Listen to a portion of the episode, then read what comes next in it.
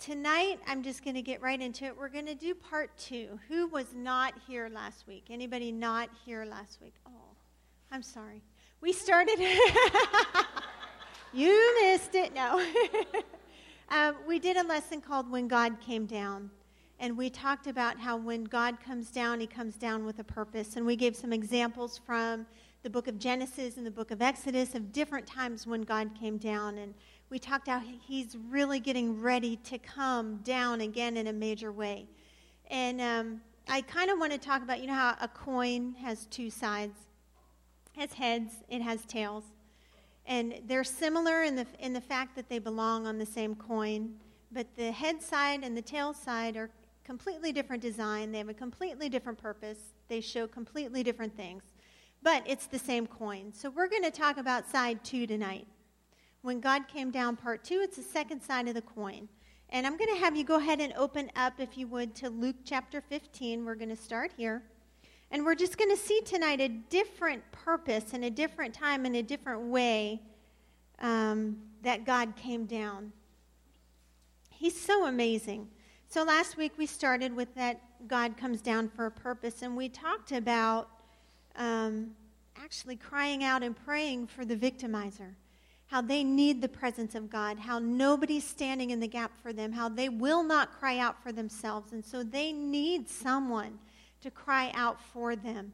And it's just such a cool peek into the heart of God to see that He loves so much where we would never love physically or in our natural minds. We could never love these people without the love of God in our hearts. And I just think it's so cool how he opens up his heart and he shows us different facets and sides of his love. And he's just such an amazing God. So we talked about that last week, and we talked about Halloo, the cry, the desperate cry for help. And the desperate cry, and that that's what God responds to, and that that was when God came down in those circumstances, when they were crying out for help, when Moses was crying out to him, Show me your glory. And so we talked about crying out and God coming down in response to that cry. But there are times when God comes down and He initiates the action. He doesn't come down in a response to anything.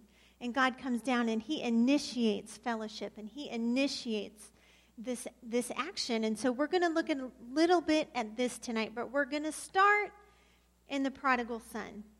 And we've read this, I've read it, I don't know how many times, and every time I look at it, I think, wow, look how much God loves the, the unsaved one. Look how much God loves that backslidden one. Look how much God loves the one that isn't walking with him. He's looking for him, and he's reaching out for him. But that's not who I want to look at tonight. I really want to look at the brother. So, are you ready? Let's look at the brother. It said, There was a man, verse 11, who had two sons. The younger one said to his father, Father, give me my share of the estate. So he divided his property between them. Not long after that, the younger son got together all he had, set off for a distant country, and then squandered his wealth in wild living. After he had spent everything, there was a severe famine in that whole country, and he began to be in need. So he went and hired himself out to a citizen of the country who sent him to his fields to feed pigs. He longed to fill his stomach with the pods that the pigs were eating, but no one gave him anything. When he came to his senses, he said, How many of my father's hired servants have food to spare? And here I am starving to death. I will set out and go back to my father and say to him, Father, I have sinned against heaven and against you. I am no longer worthy to be called your son. Make me like one of your hired servants. So he got up and he went to his father. But while he was still a long way off, his father saw him and was filled with compassion for him. He ran to his son, threw his arms around him, and kissed him. The father said to him, or the son said to him, Father, I have sinned against heaven and against you. I am no longer worthy to be called your son. But the father said to his servants, Quick, bring the best robe and put it on, and bring a ring and put to put on his finger and sandals on his feet. Bring the fattened calf and kill it. Let's have a feast, a celebration. For this son of mine was dead and is alive again. He was lost and is found. So they began to celebrate. Meanwhile, the older son was in the field. When he came near the house, he heard music and dancing. So he called one of the servants and asked him what was going on. Your brother has come home, he replied, and your father has killed the fattened calf because he has him back safe and sound. The older brother became angry and refused to go in. So his father went out and pleaded with him. But he answered his father, Look, all these years I've been slaving for you and never disobeyed your orders, yet you never gave me even a young goat so I could celebrate with my friends. But when this son of yours has squandered your property with prostitutes comes home, you kill the fattened calf for him. My son, the father said, You are always with me, and everything I have is yours. But we had to celebrate and be glad because this brother of yours was dead and is alive again. He was lost and is found. And it's such a poignant story, really, of the heart of the father. But the father has two sons, right? So let's look at the brother. Because last week we looked at the victimizer. Really, we looked at the prodigal. And um, not that anybody, well, when I asked, you know, who needs life? And then some people said, well, we all need life. And it was almost like this reaction like, yeah, God's going to pour out of his spirit, but I want to get that for myself too. So we want to make sure that we look at both sides of this coin because God's not going to pour one thing out for one that he's not going to give to another. Because, you know, we need this outpouring of God, not just that these people need life, they need CPR. You know, the breathing people, the, the ones with breath in their lungs, we don't need CPR. It's the ones that are about to die that they need CPR. So they need this great outpouring of God. But we see the brother here, and I think it probably broke his father's heart because he's pleading with him. Come on, your brother's alive. Get a little happy here. Let's celebrate your brother's life. And all the son could think of was everything that the brother did wrong and everything he did right. And it was this huge insecure reaction. He had, was threatened by the brother. He's going to take what's mine. He's already taken what's his. He's going to take what's mine. And he's got this selfish, selfish, selfish viewpoint. And we want to first look at the brother and say, we don't want to be like that.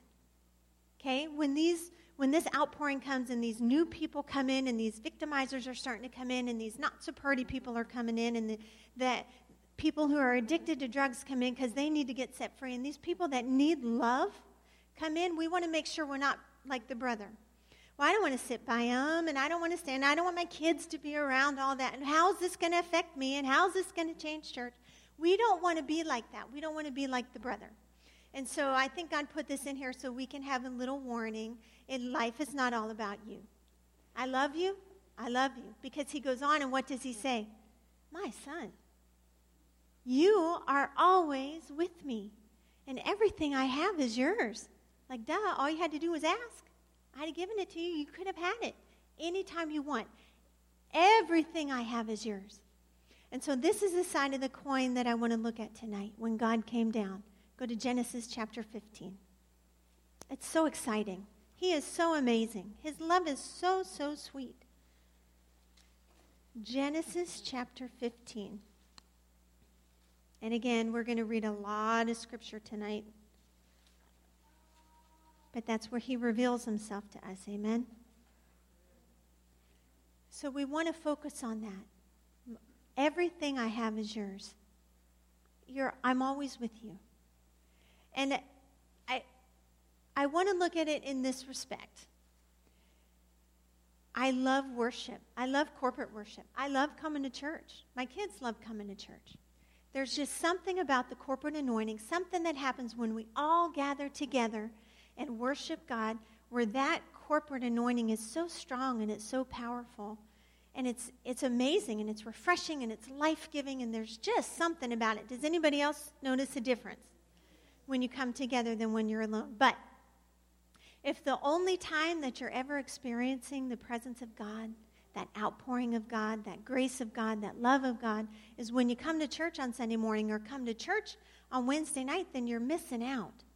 Because God wants to say to us tonight, I am always, you're always with me. Everything I have is yours. We don't have to wait for that outpouring. And I was thinking about it and I thought about it like this um, I love weddings.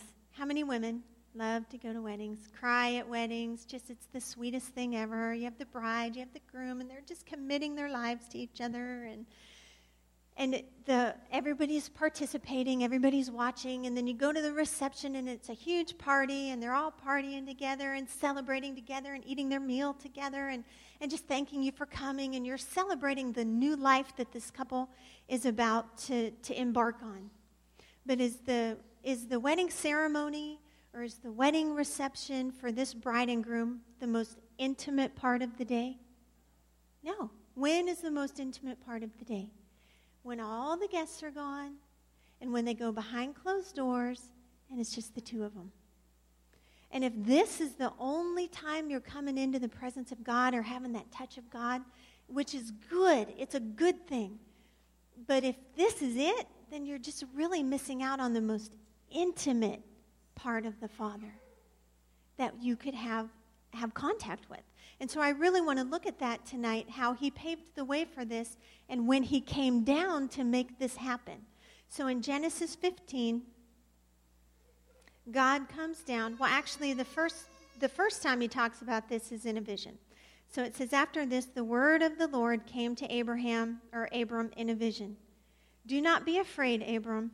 I am your shield, your very great reward. And Abram said, Sovereign Lord, what can you give me since I remain childless? And they go on and have this discussion about him having kids, and that's when God gives him that promise you will bear a son.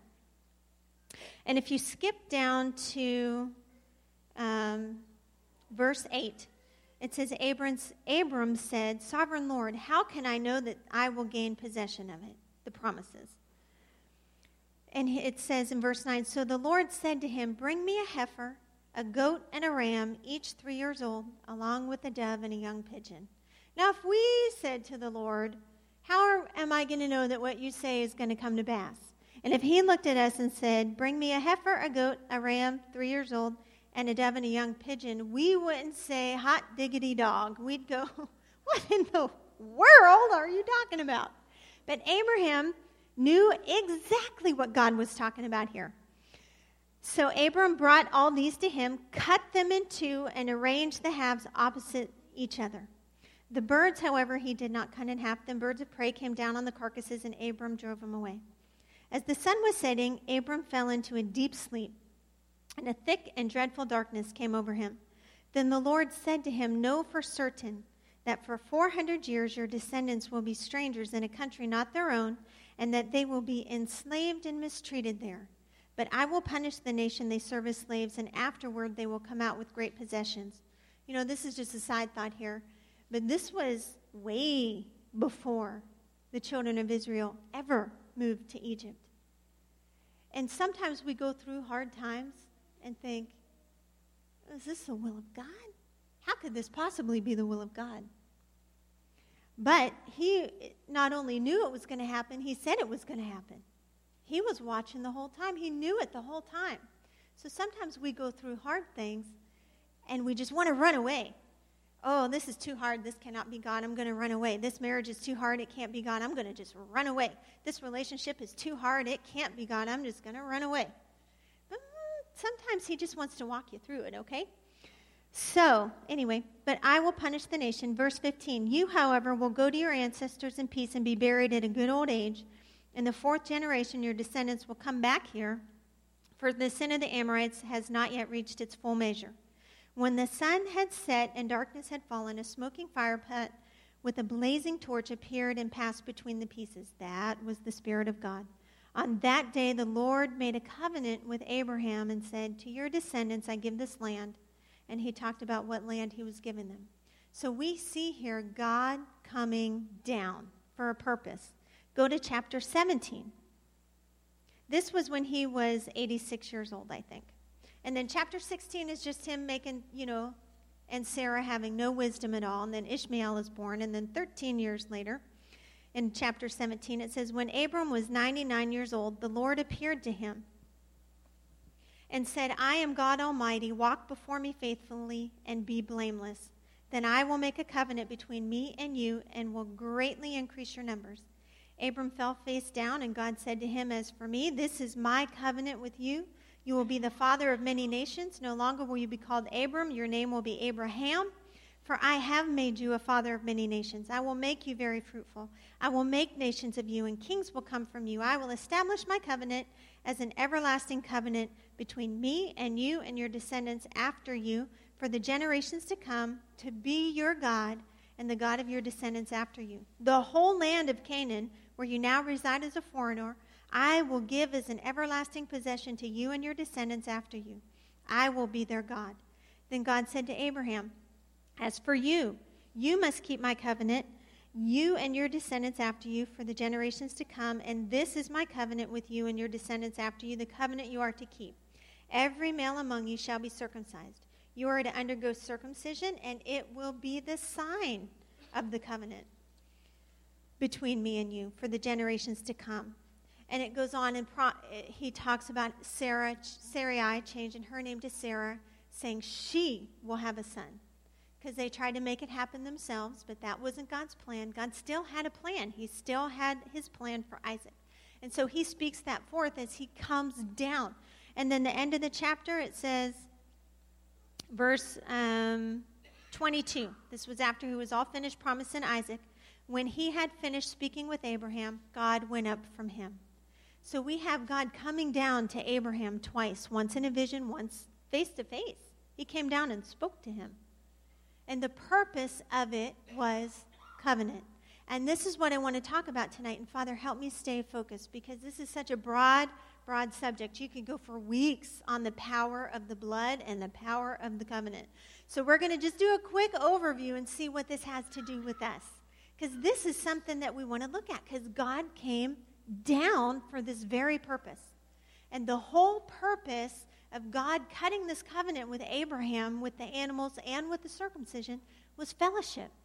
That's the whole purpose God made man was fellowship. He wanted relationship. He wanted relationship with us. Intimate relationship. Not just corporate relationship, intimate relationship. So last week we looked at kind of the corporateness of it and how he's going to come down and rescue these people, and it's going to be a big corporate move of God. But now let's talk about it one on one. So let's talk a little bit about what a covenant is. Covenants, and we don't have such a, a strong grasp on them now. Maybe marriage is probably the strongest thing we have to a covenant in, in this age. But like I said to Abraham, when God said, Bring me a ram, he knew exactly what he was talking about. Hot diggity dog, this is binding. and a covenant was really binding. It's where a strong person and a weak person made a deal and cut a covenant and came into unity so that they could work together. And usually one side needed the other side maybe just a little bit more. But there were several different aspects to covenant, and the first one is that it was sealed with blood. And when I studied this, it was kind of nasty because the way that they used to do this is gross. Like one one way they did it was they would both, you know, cut their wrists and they would suck each other's blood. Isn't that pleasant? Aren't you glad we don't do that anymore? And then another way that they did it was that they would cut animals and walk between the pieces through the blood. Another way they did it was they would cut their arm and let it drip into a glass of wine, and then they would drink the wine.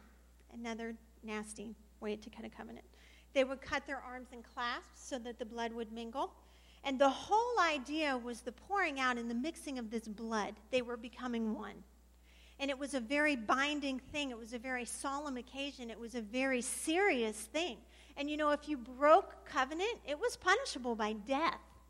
So you, it was really like till death do us part. it's not like these days when, you know, oh, you know, we don't get along anymore. Let's just call it quits and try somebody else on.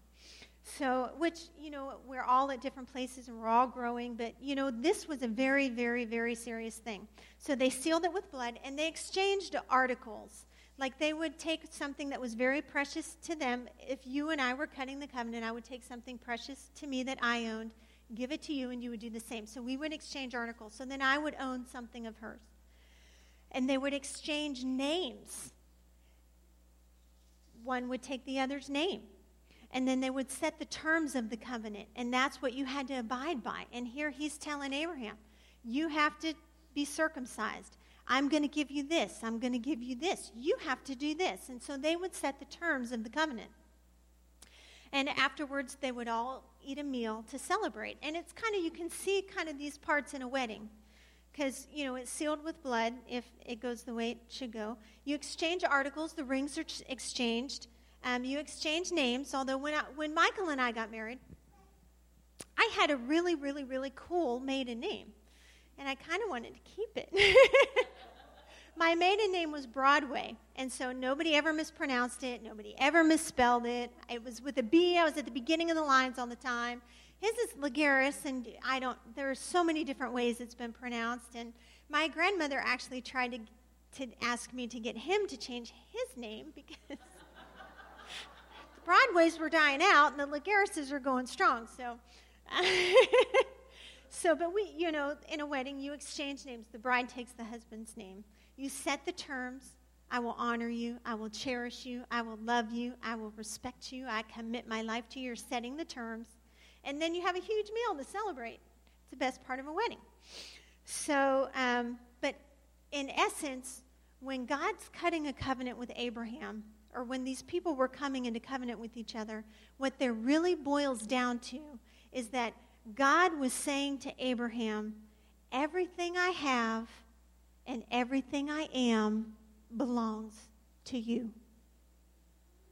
And that kind of reminded me of that when I was reading The Prodigal Son. You're always with me. Everything I have is yours. And it goes for his presence most of all, because that's why he cut the covenant. He wanted to be able to come into fellowship with Abraham. And so if we're waiting for a corporate thing, the corporate is good, and I love to come and have that corporate anointing, but you don't have to wait. Everything he has, everything he is already currently belongs to, to us because of covenant. So I'm getting ahead of myself. So he told Abraham, Everything I have and everything I am is yours. And what is he? Jehovah Rapha, he is healer. Jehovah Jireh, he is provider. Jehovah Shalom, Jehovah Sidkenu, he is peace, he is joy. There is nothing that you need outside of him, right? What did he say to Abraham in chapter 15? I am your shield and I am your exceeding great reward. And so then if you skip over to 22, which I'm not going to read it, but if you skip over to chapter 22 in Genesis, it's where God comes to him and says, I want Isaac. You know that son I promised you 13, 15 years ago? Yeah, you got to give him back to me now. Am I really enough? And, you know, I've heard this taught so many different ways, and so many people say, well, oh, this was a test of his faith. Well, it was not a test of his faith. It was by faith that he passed this test, but this was a test of his commitment to his covenant with God. By faith, he passed it. But God was testing are you committed to this covenant? And so, you know, that's why in Hebrews it said that Abraham, I mean, Abraham was going through with it. I mean, me, I'd have been going, really? I'm going to go to jail. That's murder. you really want me to do what? I, that's get behind me, Satan. That's not you, God. But God's saying, give me the blessing. I am your reward. Am I enough? And so we could go on and on there. you don't want just the blessing. What you want is to follow the blessing back to the blesser. Because everything that we need is already encompassed in Him. He is our shield, He is our reward. He is everything that we need. So he went ahead and he took Isaac and they went up and he laid him down. He was ready. He had the knife. He's ready to, to go after it and kill him. And God stopped him. He said, Now I can see you are committed to this covenant. And that's when he could go ahead and use him to be the father of all the nations. And then all, you know, goes on from there. But covenant is a very serious and it's a very binding thing. And, and God did not come into covenant. That word is just covenant, covenant. He did not come into covenant with Abraham for his own sake. God always intended to keep his word. He didn't have to cut a covenant with Abraham to know, oh, now I have to keep my word. God was always going to keep his word. He did that for Abraham. So he had something to connect to here on earth and say, wow, this is binding. Wow, I can trust him. Because he knows we're human. We'll get into that in a minute. And so he came down to cut this covenant with Abraham because he wanted fellowship and he wanted relationship. And so then we move on into the New Testament. We see God coming down again for the same purpose, right? Why did Jesus come? Jesus came to reveal to us the Father and to cut a covenant for us with God. He came because we needed that blood to cover us. We didn't just need it, God needed it. He's up in heaven all these years going, I want my man. I want to touch them. I want to get down in them. I want to be upon them. I really want to be with them. I want to walk with them every minute of every day. And I can't touch them because of my holiness, because they're sin. And so he needed something to cover that sin. So Jesus came down and he hung on that cross. And when he did that, the Bible says he became the propitiation for our sin. And that word propitiation means that he turned away God's righteous wrath by fulfilling it in himself. You know, grace is when somebody who deserves punished gets good instead because somebody good was punished for them. And so when he poured that blood out, it was, it was a propitiation for our sins so that it could be washed away. He did all that in covenant. He hung on the cross and we, he exchanged articles with us. He took our filthy rags and he clothed us with his righteousness, right? And we exchanged names because what are we called now? Children of God. What's our, are you a Christian? one of Christ's. That's what that means. So we exchanged names with him. And he set terms. If you read the New Testament, you can see the terms. All the promises of God are yes and amen. Those are the terms of the covenant that we have with God. And then we have a meal to celebrate. Who knows what our meal is? The Lord's Supper. It's communion. And in heaven, it'll be the marriage supper of the Lamb. That'll be a big howdy do, won't it? That'll be so amazing. But God came down for that very purpose to have fellowship with us. Not so that we have to wait, not so we have to just do it all together, but He wants that intimate one on one fellowship. He's saying, My son, my daughter, you are always with me, and everything I have is yours. It's so exciting. And in doing this and coming down in Jesus, coming down to cut this covenant with us so that we can have fellowship, so that he could come down. Because what happened when Jesus died? When he gave up his spirit, the veil in the temple was torn in two from top to bottom. And God said, Finally, I can get out of this room. I've been in this room for thousands of years. He was grounded. he grounded himself to the Holy of Holies so that he didn't kill us in our sin. And he's like, Finally, I can get out and have fellowship with them. And he did it for us because what he said was, I know you. Actually, open, we'll read this in um, Psalm. I don't know, did I put that on there? Psalm 103. Sorry. Psalm 103, verses 13 and 14. This is so cool. God is so amazing.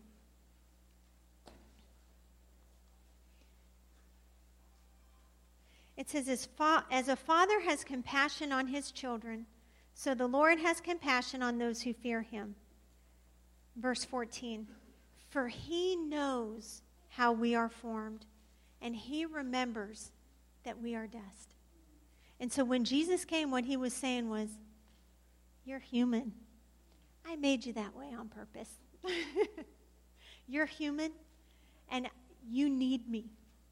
I, you know, you need me to come into covenant with you. And everything I have and everything I am is yours. Because he knows that we're human. He knows that we could never have fulfilled that law. We could have never been perfect enough to have any kind of relationship with him. And so he sent his beautiful son to die on the cross to open that door to give us unhindered, continuous fellowship with the Father. And that is the strength of our relationship with God. It's not just our commitment to Him, because our commitment to Him is human. You know, on, I turned 41 this year, and on my birthday, I wrote a little nostalgic thing. I put it on Facebook my thoughts on my 41st birthday. and just things I've learned over the years. Some of them are no brainers, but some of them it took me some pain to learn them. But one of the things that I learned was that I am not perfect. I will never be perfect, and I am the only one who expects me to be perfect. There is nobody else who would look at me and think she should be perfect. But I always expected myself to be perfect. And so, what God is doing is He's saying, You're human. I made you human, and I never expect you to be superhuman. he made us human on purpose, and He likes us just the way we are human, covered in His blood, but He likes us just the way we are as human. And He remembers how we're formed. So, the strength of our relationship then comes in His commitment to us. And he is so committed to us that he sent his son to die on the cross, to open that room, to rip that veil down so that he could come out and have unhindered fellowship with us. It's so amazing. I think about that and I'm like, God, you are so amazing. And so sometimes, though, I think we get to, to thinking like I did oh, no, now I have to be perfect. Okay, he washed me. Yeah. He made me righteous. Mm-hmm. And he, you know, I, I'm filled with the Holy Spirit now. I have to do it. I'm on my own. Here I go. Let's follow the yellow brick road and see if I can make it to the end. but he knows that we're human. And so I think sometimes we put so much pressure on ourselves to be perfect, and that we let that keep us then from coming to God. And he knows that I think it's just so free. It was so freeing to me to know he knows I'm a human being and that I'm going to sin and that I'm going to miss it, and that's why he gave me his blood. But he never, ever, ever, ever takes his presence away from me, even when I miss it. It's the Bible says when I am faithless, he is faithful still. The Bible says I can make my bed in hell and he will follow me there. He's not afraid. What he's doing is picking me up. And if you look in Isaiah, I think it's chapters 41, 42. I love to read Isaiah in the 40s because God shows off about himself. Have you ever read him? If you read Isaiah chapters 40 to 53 or so, God really tells a lot about himself. I am God. This is what I think. This is how I act. This is what I do. And this one is such a sweet picture to me, this one verse. He said, I am God. I'm the one who takes you by your right hand, and I'm going to help you. And it's just such a picture of a parent. Has anybody ever had a child learning to walk? Anybody, parents? Whose responsibility is it to make sure the child doesn't fall? Like if you're holding a baby, if you're holding a child, if you're trying to protect them, whose responsibility is it to make sure that the child's not falling out of your arms? Is it yours or is it the child's? If you're holding the six month old baby and it falls, you don't go, Well, I guess you should have held on. Duh. What were you thinking? That's why you have arms. Hold on. No, we would look at a parent that did that and go, Child abuser. Not a good parent. Hello, children's services. Somebody call. And yet we, fig- we picture God just like that. Oh, I missed it. Now I can't come to him. Well, duh, he knows you're human. He's not up in heaven going, Well, I guess if you weren't human, you wouldn't have fallen. Come on, be superhuman. But he's the one that takes us by the hand. And I think sometimes we mix up, we try to compare some things in the natural to some things in the spirit, and that's, a, that's an okay thing to do. But I think with growing up, I don't, if we saw a 60 year old person that had never moved out from their mom and was just you know, not working and just living off of mom and dad and they're just lazy and whatever, whatever, we would be going, okay, honey, it's time to get out on your own. It's time to go do something. Grow up. But God never intends us to get to the point where we don't need Him. He never intends us to get to the point where He's not holding our hand through this whole thing. Because when we get to the point where we think that we're doing okay, you know what that is? Because you're never doing okay.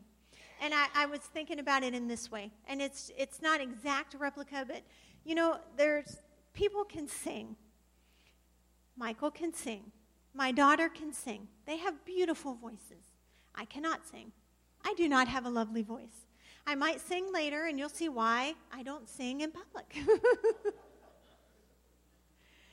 but did they give themselves that gift? No. Did they have anything to do with that gift? So, how is it that some people that can sing look down on other people that can't sing? How is it that tall people think that they can make fun of short people? How is it that people with blue eyes think that they're better than people with brown eyes? You didn't give yourself the gift, correct? We can't do anything without God.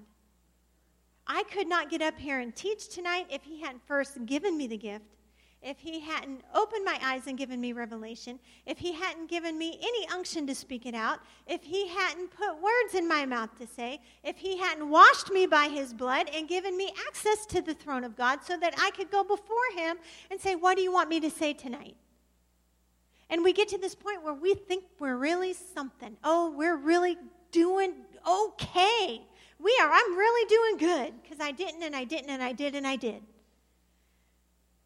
the only thing that he really wants you to do good at is going, Papa, Papa. Because it's the presence of God that distinguishes us from all the other peoples of the earth. And we saw that last week, right? And so, what we want to really make sure is that we're just stuck real, real close to the presence of God and that we never just start thinking we're something. And we never just start thinking, I can do this myself. Oh, what were they thinking when they do that? You ever hear of somebody who maybe fell or made a mistake? How could they do that? But somebody's looking at you going, What are they thinking? I mean, everybody has something that they're working on. Say, I have something that I'm working on. I'm not perfect. I'm human, and God's okay with that. so the strength of our relationship then is is is in God's commitment to us and he is so committed to us and he so wanted that one-on-one fellowship with us that he sent his son to cut a covenant for us and to cover us in his blood and my friend um, cindy black she wrote a song years ago but it's called um, when he sees me it just says, when he sees me, he sees me in him. He no longer sees a sinner, an outcast, a beggar, or what I might have been. He sees me through the blood, the cross, and the resurrection.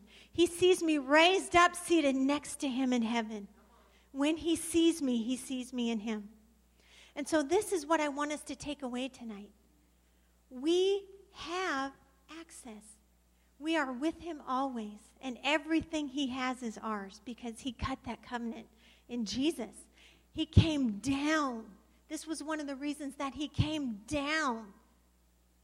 It's so awesome to study the ways and the times that God came down, and this one is especially dear to me. I love, I love the blood. I love the blood of Jesus because it gave me access. Hebrews 14 or 14. There is no Hebrews 14, is there? No. Hebrews 4, verse 16 says, Therefore, beloved, we can come boldly to the throne of grace through the blood of Jesus. It's the blood that gives us access to him. It's the blood that opened the door. But now that it's open, have you ever read Revelations 3 verse 20? Anybody have it memorized? Behold, I stand at the door of knock. You know, we we use that a lot of times to call sinners, right? He's standing at the door and knocking. But you know who he was talking to? The church. He was talking to a church. These folks were born again. The church at Laodicea, the and if you look at the seven churches in Revelation, that was the most lascivious. That was the most, they didn't have one good thing said about them. Mostly, when Jesus wrote those letters to the churches, he gave an affirmation, he gave a correction, and then he gave a promise. But Laodicea got no affirmation. And he's just saying, I'm standing at the door and knocking. to the church, not to the sinner, to the church. And so we don't want him just standing at the door and knocking. We want him in. He said, Lo, I will be with you always, even to the end of the earth, as long as you're in church. Once you leave church, you're out of luck, buddy. No, he wants this continually. And there's a book out there. It's called Practicing the Presence of the Lord. Has anybody heard of that? I went looking for mine today and I think I lent it out, but it was these two guys that lived way back in what the 1800s something 1600s and they i mean it's really difficult to read because it's written in their language and the these and the thous and the those but the gist of it was that they determined these two separate people didn't know each other at two separate times were determined to practice the presence of the Lord all day long. And it was their journal of practicing the presence of the Lord. And they would write, oh, okay, I, t- two hours today. Okay, it was four hours today, and then I was distracted. Okay, it was six hours today, and then I had a, a, fleshly thought. And oh, okay, it was six and a half hours today. And they worked, and they did their jobs, and they used their minds, and they did natural things. But it was their whole heart's purpose and desire to spend all day long with Jesus. What is going to distinguish us from all the other peoples on the earth? Because not everybody's going to walk in this sanctuary. But if you take the presence of God with you into your workplace, into that restaurant where you go to have coffee with the guys or the girls, into the schools. It's that presence of God on you. And when you start hanging out in the presence of God like that every day, all day, then you start thinking like Him. And you start talking like Him. And you start walking like Him.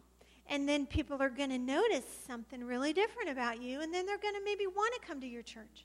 something's going to draw them here, and it's going to be the presence of God right? I mean, when. I'll just give you an example. I noticed, because I really purposed in my heart to do this lately. And not perfect, I'm human. But um, I notice every once in a while i will be, I'll start thinking something about someone, maybe my sister in law or maybe my friend, and then I'll go, oh, they're such a masterpiece. Father, bless them today. Da, da, da. And it takes two minutes that, oh, I'm going to text them and encourage them with that. Oh, I just prayed for you. You are such a masterpiece created by God, and He's holding you in your, His hands right now. Whatever you're going through, He's got your back. It doesn't take long. But when you're practicing the presence and you're walking real close with God like that, and you start thinking His thoughts, then you start blessing people. And you start doing good to people. And you start doing what He would do in the earth. Because you are Him in the earth. I was, I, there's this lady, I'll close with this, I know it's getting late. There was a, there's a lady, she's a missionary in American Samoa. And her and her husband had moved over there year, years ago to pioneer a Rhema Bible Training Center there. And three years ago, her husband died very young and very suddenly. And I've never met this lady face to face. We're Facebook friends because we're friends of friends, and you know how that goes. And so we're Facebook friends, and she's still carrying on the work. But ever since her husband died, I've kind of carried her in my heart. And whenever God brings her to my mind, I'll pray for her. I'll pray for her kids. And just, you know, God bless them. Be a father to them. Be a husband to her. Be a help to them. Bring them whatever they need. Give them strength. Give them comfort. You know, whatever, whatever. And so I would just pray and move on. Well, a couple weeks ago, I thought, you know what? I'm just going to email her. Just let her know I'm praying for her. So I did. I emailed her. I said, Patty, you've never met me face to face. We're Facebook friends, but I've never had a conversation with you. But I just want you to know that God loves you so much that 3,000 miles away, there's someone here that you've never even met that is praying for you. He's got your back. And it just opened up my eyes to see God, God loves us so much and there's so many things going on behind the scenes that we'll never, ever know about. And that day when you're down and your hands are hanging down and your knees are weak, you don't know that 3,000 miles away, God's given someone unction to lift you up and pray for you because they're walking close with God. It's such an intimate, intimate, intimate relationship that we can have with the creator of the universe. He's opened that door and said, Come on in. I want you to come in. I'm knocking. Are you going to let me in? And so, um, how many years ago did we hear Billye Brim? We were just married, so what, 15? This tiny little fireball preacher of a woman. But she was talking about, she's the one who was talking about practicing the presence of the Lord. And she sang this song. And you can sing it in the morning, you can sing it at night. But just find this song, I sing it all the time you know, off and on all the time whenever the Lord brings it to my heart. But find a song that gets you in that mindset. It says, All day long, I'll be with Jesus all day long. My lips will utter praise. All day long, my heart, my soul be lifted in worship. All day long, I will be with him. And if that's going around and around in your heart, then you're going to draw closer and you're going to draw closer. And that peace that you were needing, it's just going to be there. And everything that you need is going to be there. And why? Because He is your reward. You know, the Bible says, The Lord is my shepherd, I shall not want. When is the last time that you haven't wanted something? The newest iPad, maybe an iPhone, maybe a different car, maybe a different outfit, maybe. When's the last time we didn't want? This culture is so tied up in want. But He wants to be our reward. He wants to be enough. He wants to be all that we want. And then He lavishly gives you everything. Seek ye first the kingdom of God, and all these things will be given unto you. And so I really want to challenge you with this this week. I want you to practice the presence of the Lord. I want you to just make it a purpose in your heart to keep focused on Him. And when you're at work and it's just getting real frustrating and you forget, oh, Father, let the Holy Spirit remind us. Nope, He's in you. All wisdom and revelation lives on the inside of you. And you can start drawing on that and walk supernaturally. And the coworkers are going to go, Well, how'd you know that? Mm, I got a secret. You want to know my secret? and it's that goodness and that presence and that love of God then that's going to draw them. Amen? So there's two sides of the coin. God's going to come down and pour out his presence on those victimizers. But it, it's with us every day. He wants us to experience him every day. Every day. Amen? Amen. Can we have some kind of something? some something, something going on. some music. And um, let's just take a minute. I know we closed last week like this, but let's just take a minute before the Lord and just kind of commit our hearts then again to to him, to practicing his presence. Father, if this was something that some of us are doing, then yay, let's do it more. You can never have as much of God as you can ever get. There's always more, more to know, more to see, more to have, more to love. But if we got distracted, then Father, please just check our hearts, open our hearts. You're, it's never condemning. It's always graceful, Father. It's always full of grace and full of mercy, and it's always you drawing us back to you, saying, I'm going to hold your hand, I'm going to walk you through.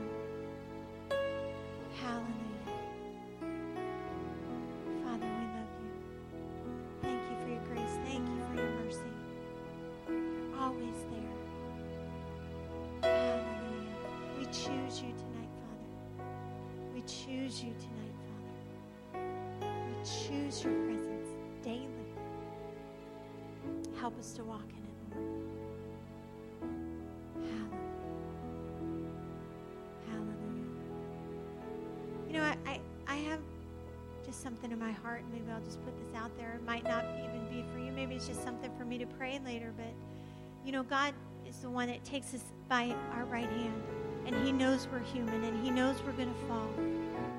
But, um, you know, temptation is not sin. To be tempted is not sin. Did you know that? To sin is to sin. To give in to temptation, then that's sin. Jesus was tempted, right? But it can be so tiring to stand against temptation, right? And what the enemy tries to do is to isolate us and say, Well, I can't tell anybody I'm being tempted because then what are they going to think of me? They're going to think I'm dirty or they're going to think I'm sinful or they're going to think something terrible about me.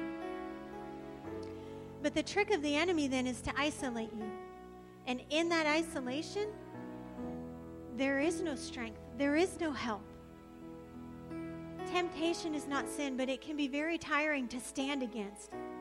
And there are some that are standing against temptation, whether it be an addiction, whether it be you want to quit smoking, whether it be pornography, whether it be eating, whether it be whatever it is, whether it be just that coworker that you just can't walk in love with it's so and you it, there's such a drain when you're standing up against that temptation and you're all by yourself and so if that's you tonight and you're just feeling worn down because you're really struggling against this thing then we want to pray with you i mean again it might not be you it might be just something Lord saying, let's pray for people who are dealing with this.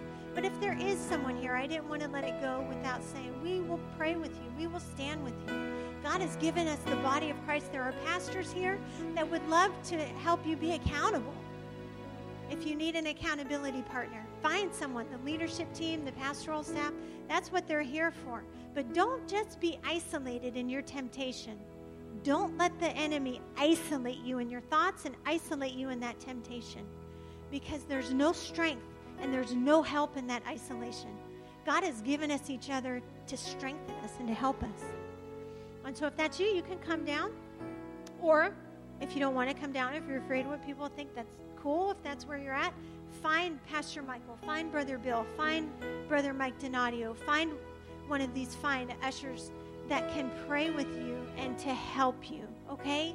Because God does not want you to stand up against anything by yourself. Ever. Amen? So, Father, we just thank you for your goodness. We thank you for your grace. We thank you for your presence, Father. We are a people of your presence here and out there. Let your presence rest heavy on us this week. Father, let your presence be so real and tangible to us that we can share it with everyone we come into contact with because we want to make a difference for your kingdom, Father. Hallelujah. Amen. Amen. All right, y'all are dismissed. Have a great week.